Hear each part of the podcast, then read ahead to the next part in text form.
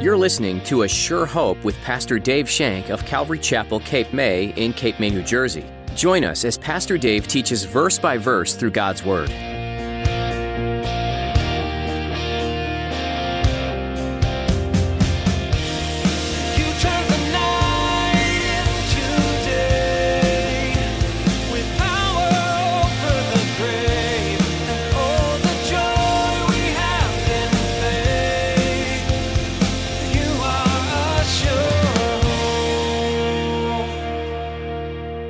Adonijah violates basic principles of scriptures when we exalt ourselves without God's help.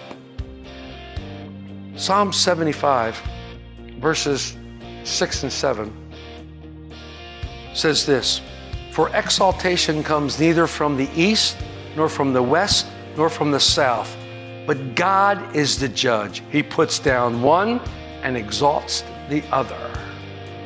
God exalts.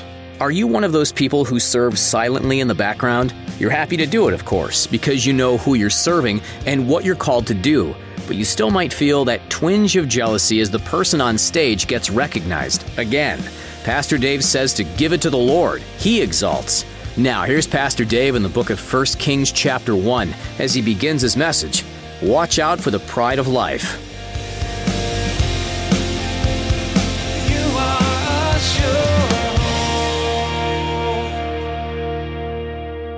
First Kings, sandwiched in between Second Samuel and Second Kings, is the book of First Kings. So if you will open your books there, I'm going to read the first 11 verses because that's all I could get through today. Chapter 1 goes to 53 verses, but uh, there's a lot of things we need to talk about. So I'm going to read these first 11 verses and then we'll go back and look at them. First Kings chapter 1 verse 1. Now King David was old, advanced in years, and they put covers on him, but he could not keep warm. Therefore his servants said to him, Let a young woman, a virgin, be sought for our Lord the king, and let her stand before the king, and let her care for him, and let her lie in your bosom, and that our Lord the king may be warm. So they sought for a lovely young woman throughout all the territory of Israel and found Abishag the Shunammite, and brought her to the king. The young woman was very lovely, and she cared for the king and served him, but he did not know her. Then Adonijah, the king, uh, the, the son of Haggith, exalted himself, saying, I will be king. And he prepared for himself chariots and horsemen and fifty men to run before him. And his father had not rebuked him at any time, saying, Why have you done so? And he was very good looking. His mother had borne him after Absalom. Then he conferred with Joab, the son of Zeruiah, and Abiathar, the priest, and they followed and helped Adonijah. But Zadok the priest, Benaiah the son of Jehoiah, Nathan the prophet, Shimei, Reah, and the mighty men who belonged to David were not with Adonijah. And Adonijah, Adonijah, I don't know why I keep saying that, Adonijah, sacrificed sheep and oxen and fatted cattle by the stone of Zoloth, which is by En Rogel. He also invited all his brothers, the king's sons, and all the men of Judah, the king's servants. But he did not invite Nathan the prophet, Benaiah the mighty man, or Solomon his brother. So, the books of 1st and 2nd Samuel, the books of 1st and 2nd Kings, and the books of 1st and 2nd Chronicle are basically history books. They're history books. They follow the history of the nation Israel by following the reign of the nation's kings. All the kings of Israel and Judah are in 1st and 2nd Samuel, 1st and 2nd Kings, and 1st and 2nd Chronicles. We know because we just came through 1st and 2nd Samuel that that covers the time from Samuel the prophet and all through the reign of David. And as we get into the book of Kings, we're going to continue with that story of the history of Israel and Judah after David passes from the scene. First and Second Kings, if you would want to know, were actually one scroll. They were actually one scroll. And when the Bible was translated in Greek into what we have as the Septuagint, they divided it into two books, First and Second Kings. So it came out as one scrolls. It deals with the Israel and Judah, the kings that reigned in the north, and the kings that reigned in the south. Very, very interesting book indeed that we're going to study. The author of First and Second Kings is not known. But we know from scripture, specifically 2 Timothy 3:16, that all scripture was inspired by God. We know that God is the author of scripture, and he through his Holy Spirit inspired men to pen this. It's believed that the author by the Holy Spirit was Jeremiah the prophet. That's what is generally the consensus, and that's what Jewish tradition says. It was Jeremiah the prophet that wrote these studies. But the first Kings that we're going to start looking at tonight is a study on the effects of pride. First Kings is a study on the effects of pride. And the main theme and the main idea that runs throughout the book is basically watch out for the pride of life. That's the main theme that I see. And it's interesting that it was Solomon who wrote in Proverbs 16, 18, pride goes before destruction and a haughty spirit before a fall. Although it is clear that Solomon had a very good understanding of the tragic consequences of pride, hmm, unfortunately, he allowed it to run unchecked through his entire life. And eventually, as one commentator put it, his life was shipwrecked because of it. God is opposed to the proud. We know that from James 4 6 and 1 Peter 5 5. The proud man or the woman is basically an abomination to God. It says in Proverbs 16 5. With God so set against the proud, no wonder that pride goes before destruction. One of the many ways that pride is evident is our lives is a haughty spirit. What is a haughty spirit? It's an attitude where I think I'm better than you. I might think I'm more spiritual than you are. That's a haughty spirit. I think I might exercise my gifts better than you. And I might look down upon you because you might not have a gift. That's a haughty spirit. That's a haughty spirit. It's an attitude that communicates like superiority over other people. Those who think themselves higher than God. And when we get in that position, that's prideful, and destruction usually happens because we have to face the judgment of God. We have to face His judgment. So as we move into this book of First Kings, the nation of Israel was on a spiritual high. Why do I say this? David had defeated all of his enemies. All of the enemies of Israel's have been put to rest.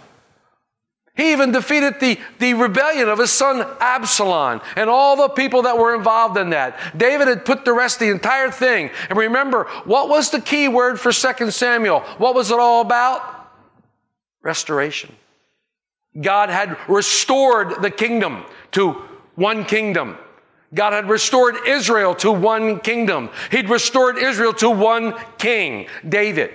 Remember, Absalom tried to usurp his father and become king. God had taken care of this whole thing, and now there was one king, there was one Israel, and they had come back to one God. The restoration was complete. So you can see that Israel was on a spiritual high. Everything was cool. Everything was groovy, baby. Just wanted to see if you were listening. I don't know. But the kingdom was also in crisis.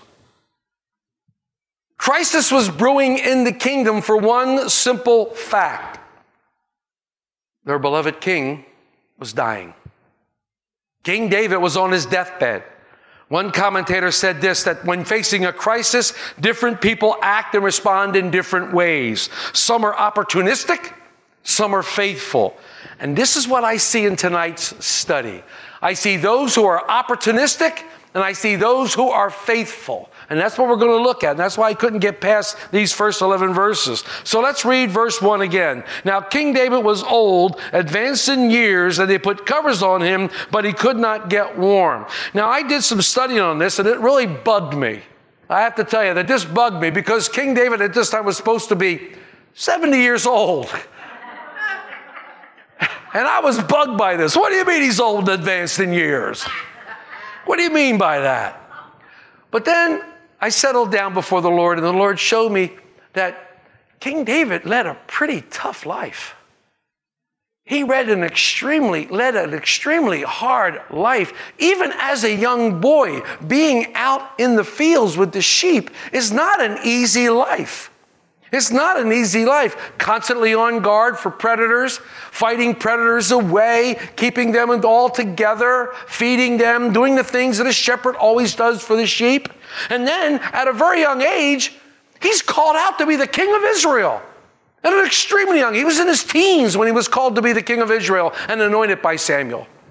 That's a lot of pressure on a young kid. It's a lot of pressure. And then all the things that happened with Saul, how he went to Saul and, and played music for him and sang his songs so Saul could get his mind right and, and get all his headaches taken away. And how Saul came after him all the time. And then all of a sudden he kills Goliath. Kills Goliath. I love that story about him coming up against Goliath and killing Goliath, and he became the toast of the town. But then as he was riding through town, Saul, uh, David kills his ten thousands, but Saul only kills his thousands. And all of a sudden, Saul gets upset about that, and the whole thing starts over. And Saul chases David and tries to kill him so many times. Can you imagine living through that? No wonder he was advanced in age at 70. He lived under harsh conditions. He went to caves and he dwelt in caves. He, he ran away from his home and left everything there. He fought war after war after war. He fought mighty battles, and I'm sure it all took its toll on his body. But there was one thing that took a greater toll his sin. His sin probably took the biggest toll of all. David sinned many times in his life, as most of us do. But the one thing that we all remember David for is that one transgression with Bathsheba and then murdering her husband to try to cover it up. That's the one thing that stood out. This took a huge toll upon him, not only physically, not only mentally, but most definitely spiritually. This took a huge toll on David spiritually. And we talked at length as we went through 2 Samuel about the toll that this took on David spiritually and how it basically separated him from God for a while and how God had to give him consequence after consequence. But God nurtured him and helped him to come back and helped him to be restored into him. His body was worn out. He suffered the loss of several sons, three that I know of. Three that are mentioned in the Bible the young baby born to Bathsheba from the adultery, his son Amnon, who Absalom killed, and then Absalom himself was also killed. So he suffered the loss of three sons. His daughter was raped. He had to deal with that tragedy. He had to flee for his life constantly, several times that we read, once from Saul and once from his own son. He had to flee from his life. He basically was worn out, he was exhausted. He couldn't keep warm. And they come up with this very strange way to keep him warm. It's a very strange, and it's strange to me that they come up with this in this day and age. It's just a strange thing, but let's read 2 to 4.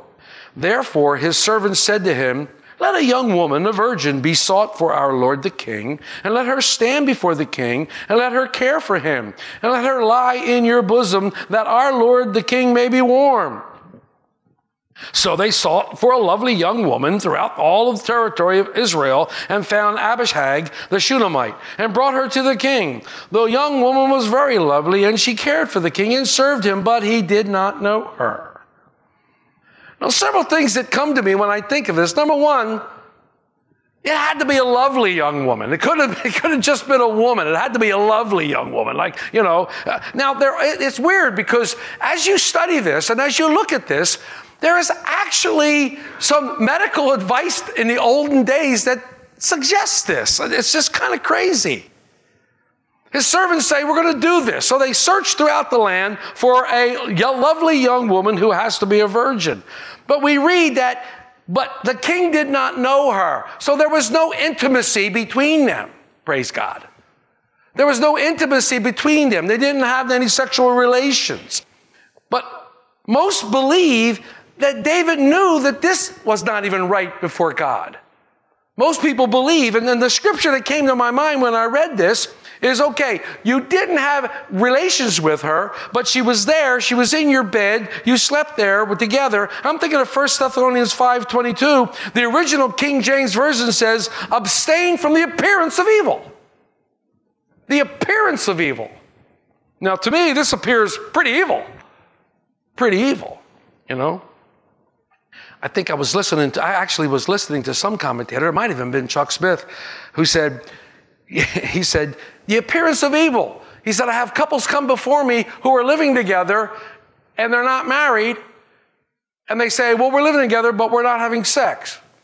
And he goes, yeah, sure. That's his answer.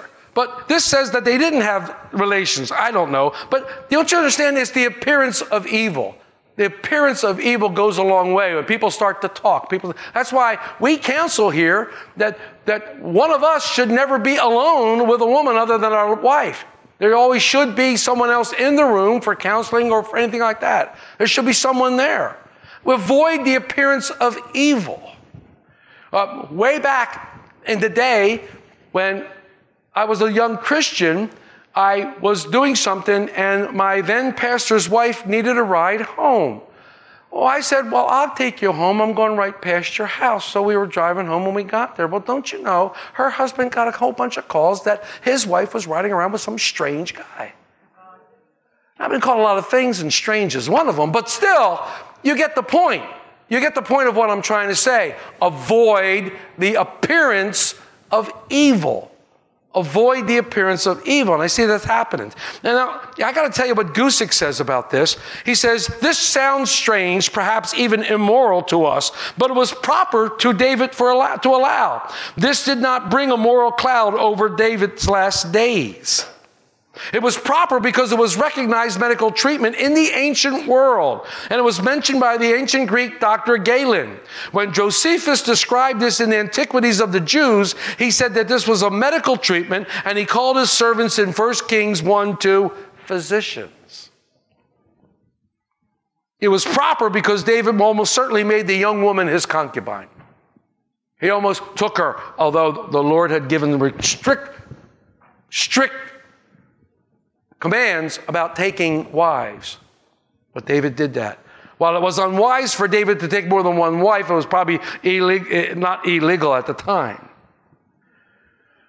But later, Adonijah would condemn himself to death by asking Abishai to be his wife. His request would not only be so outrageous, only if she was a concubine of David. So there's a lot to it that we look into it and we read. But did this give his son more fuel for the fire? Did he take an opportunity now to take away his father's throne? And one way people react in a crisis is they become opportunistic. People become opportunistic in a crisis. In other words, they take advantage of the situation. People get caught in a bad way or circumstances, and other people look into their lives and they see an opening and they take advantage. This happens all the time. Enter David's fourth son, Adonijah. Let's read 5 through 7. Then Adonijah, the son of Haggith, exalted himself, saying, I will be king. And he prepared for himself chariots and horsemen and fifty men to run before him. And his father had not rebuked him at any time, saying, Why have you done so? He was a very good looking. He was also very good looking. His mother had borne him after Absalom. Then he conferred with Joab, the son of Zeruiah, and the Abiathar the priest, and they followed and helped Adonijah. Interesting. Here comes this young man. They assume he's about 35 years old. He's the brother of Absalom, the true brother of Absalom, having the same mother. Adonijah means, my Lord is salvation. Adonai, meaning my Lord, and Yah is the abbreviation for Jehovah. So it means, my Lord is Jehovah. What a great name! But sadly, he doesn't live up to this name. He instead, he becomes an opportunist. He becomes an opportunist. Adonijah is David's fourth son, and he's the eldest living son. He's the brother of Absalom, having the same mother, as I said. He knew his father was sick, and he knew his father was basically on his deathbed. He knew that Israel would be without a king soon, but sadly, his pride got the better of him in one statement I will be king. Go back and read oh, Isaiah 14. Go back and read Isaiah 14. I think it's Isaiah 14. I think it's, yeah, it is Isaiah 14. The seven I wills of Satan, where he basically says, I will do this and I will do that and I will ascend to the throne most high. I will become like God. Satan, which got him kicked out of heaven. Pride. I will be king. Adonijah exalts himself to the throne. He made a mistake of thinking his father was incapable of functioning normally. Just like Absalom, Adonijah was good looking and hampered, and he was also pampered. It seems as though David didn't take a lot of time with his kids. He didn't chastise them when they did wrong. He didn't correct them when they did wrong. And this says something about parenting. We allow our kids to do all sorts of things thinking that it's okay for them to do that, when in essence, they're waiting for us to say no. They're waiting for guidance. They're waiting for someone to come alongside and say, this has to be this way. This has to be that way. Train up a child the way they should go, and they won't depart from that. But many of us have to be their friends. They don't need a friend, they need a parent. They have all the friends they need. They need a parent. Someone who'll tell them right from wrong. Someone who will guide them into Christ. Someone who will guide them into Jesus' arms. A parent can be a friend, but they need to be a parent first. And sometimes parenting's tough. Sometimes telling your kid no is difficult. It's difficult. And then you cry and scream and yell and holler. That's what you do. The kid's okay, but you cry and scream and yell and holler. We need to t- take time to discipline our children when they need to be disciplined. And David didn't do that. He pampered his son. He pampered Absalom. He pampered Amnon. He pampered this one. He pampered them all. Very lax. Adonijah violates basic principles of scriptures when we exalt ourselves without God's help. Psalm 75, verses 6 and 7 says this For exaltation comes neither from the east, nor from the west, nor from the south, but God is the judge. He puts down one and exalts the other. God exalts. Humble yourself before the Lord, and what happens? He will lift you up. He exalts you. We're not to exalt ourselves. We're not to raise ourselves up. I will be king. I want your seat. I want to be up there on stage. I want that seat. I can do it better than you. Well, you probably can. And if God exalts you to that point, more power to you. We let God lift us up. God is the one who exalts, and God is the one who puts down. That we need to be ever careful when we come into that point. I got the feeling though, when I saw this and I read this, and here we are, David's having problem with another son. And I thought, wait a minute, wait a minute. How long are the effects of sin?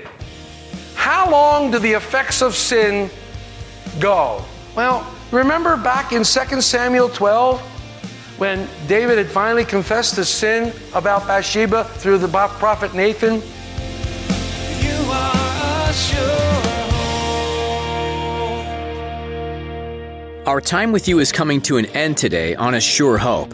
On our next edition, Pastor Dave Shank will continue this journey through the book of 1 Kings. But for now, you can listen to more teachings from this series online at ASureHoperadio.com. We encourage you to download these messages so that they're available wherever you go. You can also subscribe to our podcast on iTunes. Just search for A Sure Hope and see the latest editions as soon as they're posted. If you're enjoying these teachings and would like to get more involved with the church behind this ministry, we'd love to meet you at Calvary Chapel, Cape May for a time of worship and Bible study. We meet weekly on Sundays at 8:30 and 10:30 a.m.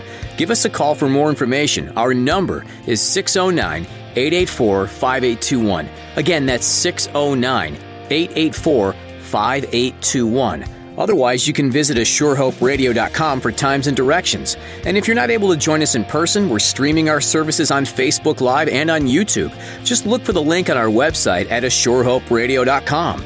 Thanks for listening to today's message in the book of 1 Kings. We pray you continue to be blessed as you study the Word and that you discover how God's doing great things in your life. We look forward to you joining us again as Pastor Dave has more to share from 1 Kings. But until then, we encourage you to read through the Bible on your own and tune in next time on A Sure Hope.